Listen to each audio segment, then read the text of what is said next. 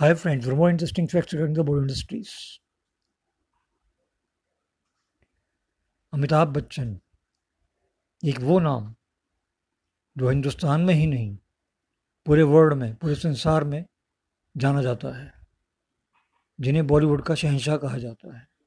क्या आप जानते हैं? उनके पिता श्री हरिवंश राय बच्चन ने उनका बचपन का नाम क्या रखा था? इनकलाब श्रीवास्तव। Thank you